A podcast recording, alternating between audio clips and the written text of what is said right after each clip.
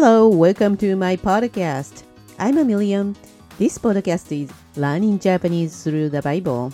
I read the Japanese Bible one chapter by one chapter. こんにちは、ロサンゼルスからミリオンです。聖書を通して日本語を勉強する番組です。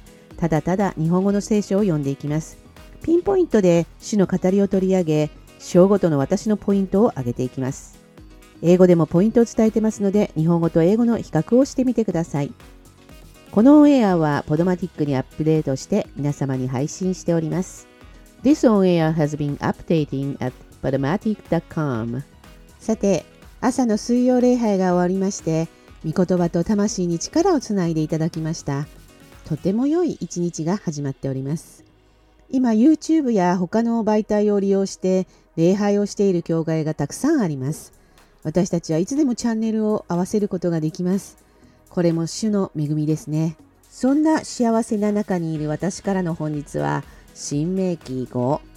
モーセはイスラエルを皆呼び寄せて彼らに言った。聞け、イスラエルよ。今日、私があなた方の耳に語る掟と定めを、これを学び、守り行いなさい。私たちの神、主はホレブで私たちと契約を結ばれた。主はこの契約を私たちの先祖と結ばれたのではなく、今日ここに生きている私たち一人一人と結ばれたのである。主はあの山で火の中からあなた方に顔と顔を合わせて語られた。あの時、私は主とあなた方との間に立ち、主の言葉をあなた方に告げた。あなた方が火を恐れて山に登らなかったからである。主は言われた。私はあなたをエジプトの地、奴隷の家から導き出したあなたの神、主である。あなたには私以外に他の神があってはならない。あなたは自分のために偶像を作ってはならない。上の天にあるものでも、下の地にあるものでも、地の下の水の中にあるものでも、いかなる形をも作ってはならない。それらを拝んではならない。それらに仕えてはならない。あなたの神、主である私は、妬みの神。私を憎む者には、父の咎を子に報い、三代四代にまで及ぼし、私を愛し、私の命令を守る者には、恵みを仙台にまで施すからである。あなたは、あなたの神、主の名をみだりに口にしてはならない。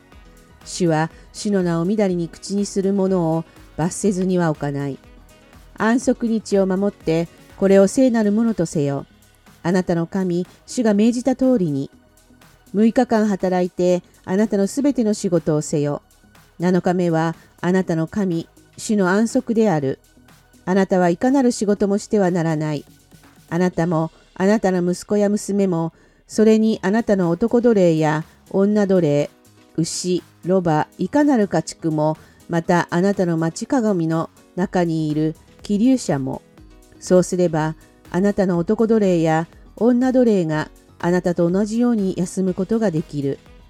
あなたは自分がエジプトの地で奴隷であったこと、そしてあなたの神、主が力強い御手と伸ばされた身腕を持って、あなたをそこから導き出したことを覚えていなければならない。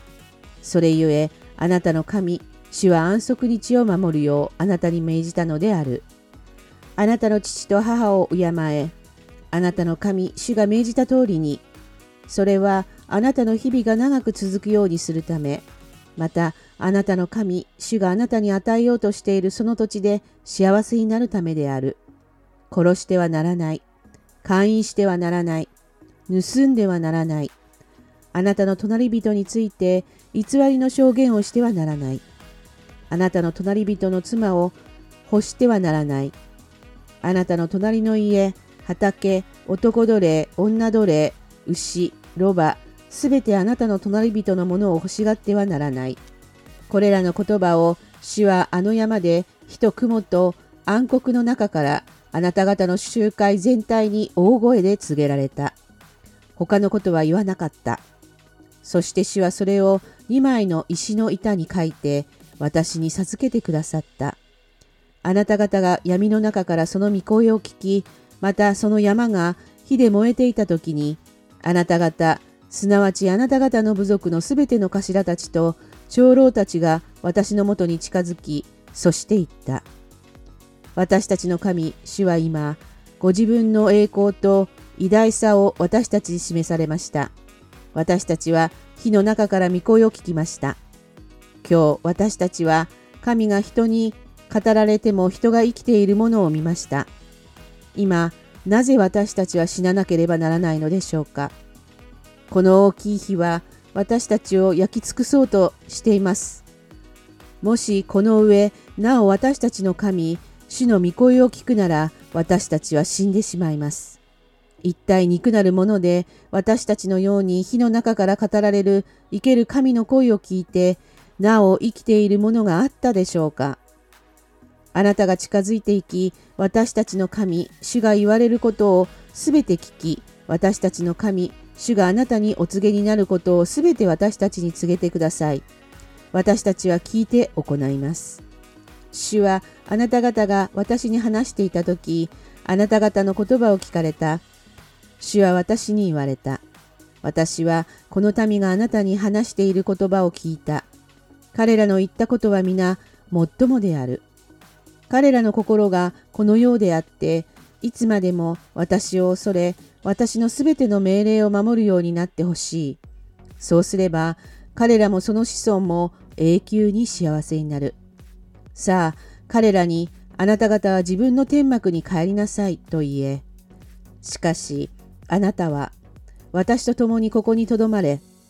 私はあなたが彼らに教えるすべての命令、すなわち、掟と定めをあなたに告げよう。彼らは私が与えて所有させようとしているその地でそれを行うのだ。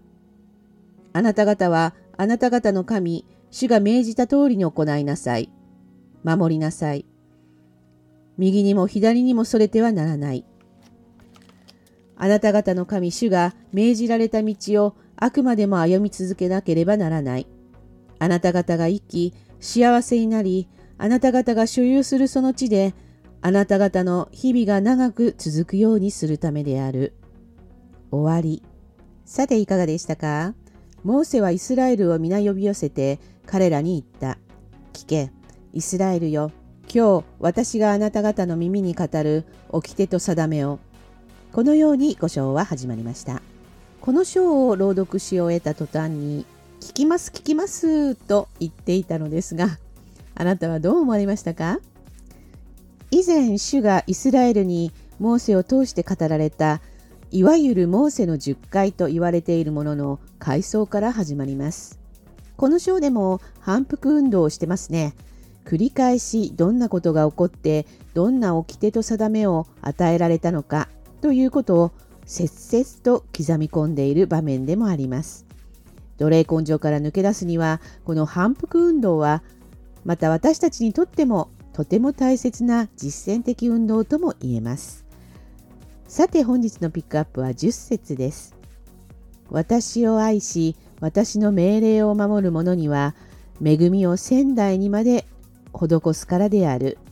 But showing mercy to thousands, to those who love me and keep my commandment. いかがでしたか？それではあなたにとって主と共に過ごす一日でありますようにお祈りしております。では本日はこの辺で。バイバーイ